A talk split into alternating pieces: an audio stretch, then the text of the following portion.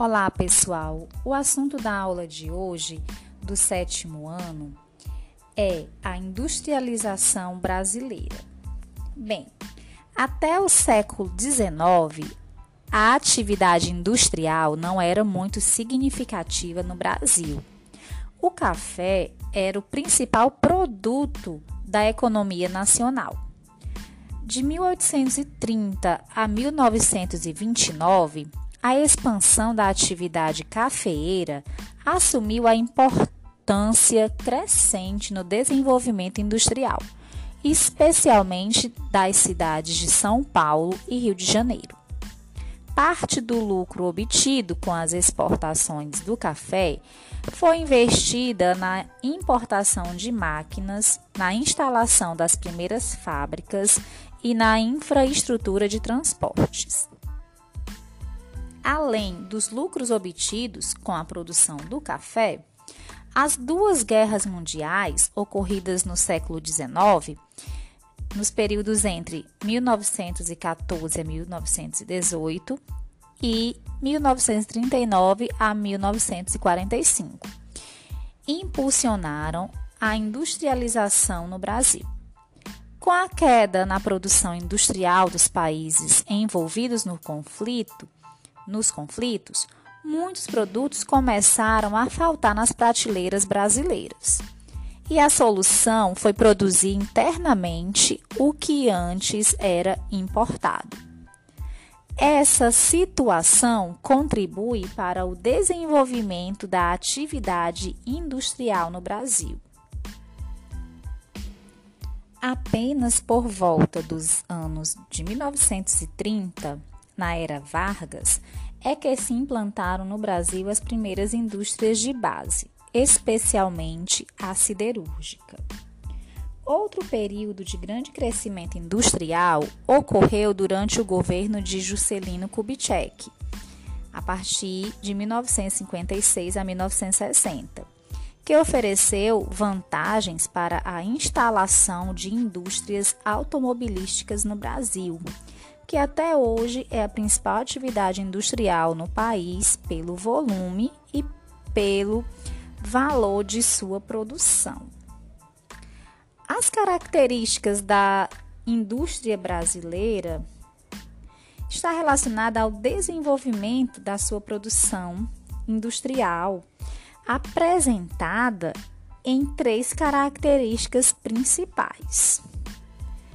Primeira, a industrialização tardia ocorreu cerca de 200 anos após o início da Revolução Industrial na Inglaterra, no século XVIII. Segundo, substituição de importações. Produtos que eram importados começaram a ser fabricados internamente e foram bem recebidos pelo mercado consumidor. Terceiro, a dependência de capital e de tecnologia estrangeiros. No início, houve necessidade de importar máquinas e equipamentos para as indústrias nacionais. Posteriormente, foram atraídos investimentos e tecnologia estrangeiros para incrementar as indústrias de bens de consumo já existentes e implantar outros tipos de indústrias, como as indústrias é, siderúrgicas e petroquímicas, consideradas indústrias de base. Embora o Brasil conte atualmente com um significativo parque industrial, a dependência tecnológica ainda marca a indústria do país. Agora, iremos falar sobre a concentração e a desconcentração industrial no Brasil. Bem, seu início, a industrialização brasileira ocorreu com maior intensidade no estado de São Paulo, impulsionando o crescimento da capital paulista. Na década de 1970, São Paulo era responsável por 58,42% da produção industrial do país. E a região metropolitana concentrava 77% do total do estado. Atualmente, esse percentual vem baixando a cada ano. Em, 1914, em, em 2014, atingia cerca de 22% da produção industrial brasileira. Entre 2004 e 2014, o percentual baixou para 8,6 pontos. Essa queda verificada na participação do estado de São Paulo no total da produção industrial brasileira mostra a relativa desconcentração industrial que vem ocorrendo no país nos últimos anos. Isso decorre, entre outros fatores, do custo elevado de imóveis e salários, da escassez de terrenos para a instalação de novas fábricas e dos altos impostos. Como forma de incentivar a instalação de indústrias, governos de estados e municípios de outras regiões do país têm oferecido vantagens, como a isenção de impostos e doação de terrenos. Assim, novos polos industriais vêm se formando, especialmente no Sul e no Nordeste. É a chamada guerra fiscal. E os incentivos fiscais consistem na doação de terrenos com infraestrutura de saneamento básico, de transporte, de comunicação, entre outros.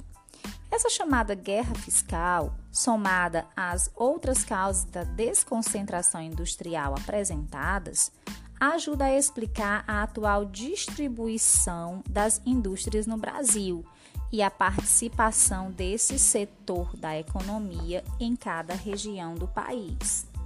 Deixando claro que as regiões mais industrializadas do Brasil são as regiões Sul e Sudeste. A industrialização, de modo geral, pode ser definida como um processo em que a atividade industrial passa a comandar a economia de uma sociedade, tornando outras atividades como comércio, transportes, operações financeiras, produção de matéria-prima na agricultura, pecuária, extrativismo subordinadas a ela. Assim, o processo de industrialização acaba gerando a necessidade de ampliar a oferta de serviços e equipamentos urbanos, resultando em transformações socioeconômicas no território. Os equipamentos urbanos, tais como estabelecimentos comerciais, bancos, avenidas e transportes, constituem a estrutura necessária à industrialização. Sua instalação provoca transformações e, ao mesmo tempo, atrai cada vez mais pessoas para o espaço urbano em busca de oportunidades de trabalho. Atualmente, o setor de serviços também comanda a transformação do espaço urbano em algumas cidades. Então, fica claro que a industrialização ela vai incentivar a urbanização. As técnicas de produção que impulsionaram a industrialização entre os séculos 19 e 20 assumiram por volta da década de 1970 uma nova etapa graças à terceira revolução industrial, também conhecido como revolução técnico-científico informacional. Tal processo caracteriza-se pela intensa aplicação de conhecimentos científicos à produção e pelo desenvolvimento tecnológico em diversas áreas, como a informática, com o amplo uso de computadores e de redes de comunicação, como a internet, as telecomunicações, com os satélites artificiais, a robótica, com o uso de robôs no processo de produção, a biotecnologia, com o aproveitamento de organismos vivos para a modificação de substâncias e produtos, e a química fina, com a elaboração de substâncias que requerem alto grau de pureza. Então, podemos falar dessa forma em economia do conhecimento. Em que a atividade industrial, considerado motor do desenvolvimento econômico e social dos países durante esses séculos, passou a disputar importância com o conhecimento sobre as técnicas. Daí se fala hoje em economia do conhecimento. O saber fazer tornou-se uma valiosa mercadoria que passou a ser produzida e comercializada em escala global, beneficiando países, instituições e pessoas que produzem conhecimento e desenvolvimento de tecnologias.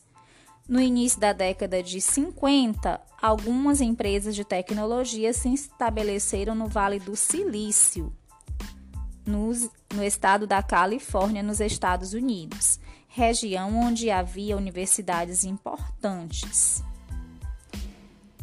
A região logo transformou-se em importante polo de tecnologia avançada no setor de eletrônica, informática e comunicação. Várias empresas de tecnologia dinamizaram e promoveram uma reorganização do território nessa região, atraíram pessoas de outras áreas dos Estados Unidos e do mundo, induziram o crescimento urbano, a construção de infraestruturas, o desenvolvimento do comércio e da indústria, entre outros. No Brasil, o Brasil e a economia do conhecimento. Bem, a inserção do Brasil na economia do conhecimento ainda é modesta, se comparada à dos grandes centros mundiais de produção científica e tecnológica. No país, as pesquisas são realizadas principalmente em universidades e instituições governamentais, e em menor proporção em empresas do setor privado, diferente do que acontece nos Estados Unidos, onde a maior quantidade de pesquisadores trabalha, trabalha em empresas privadas. No Brasil, os pesquisadores de instituições governamentais enfrentam diversos problemas, entre eles a escassez de recursos financeiros, a ineficiência dos órgãos públicos para autorizar a aquisição de materiais e substâncias necessárias para a realização de pesquisa, além de outros. Os parques científicos e tecnológicos no Brasil.